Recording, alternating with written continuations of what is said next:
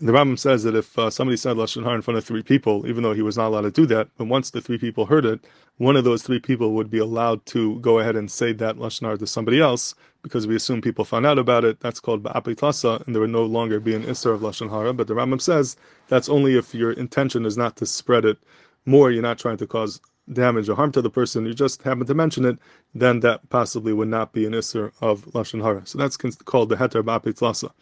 But as the Chofetz Chaim explains, the Chofetz Chaim says that there's many, many conditions that need to be met in order to come onto this heter ba'apitlasa, and it's almost impossible to do it in a way which is mutter, and the Chofetz Chaim says it's not even clear that we pass in this way, and therefore the Chofetz Chaim cautions that Shemer Nafsha Yerchek Mizeh, anybody who cares about his neshama and his Eilam Haba should stay far away from this heter, and should not say Lashon Hara, even if it was even if it was said in front of him together with three people.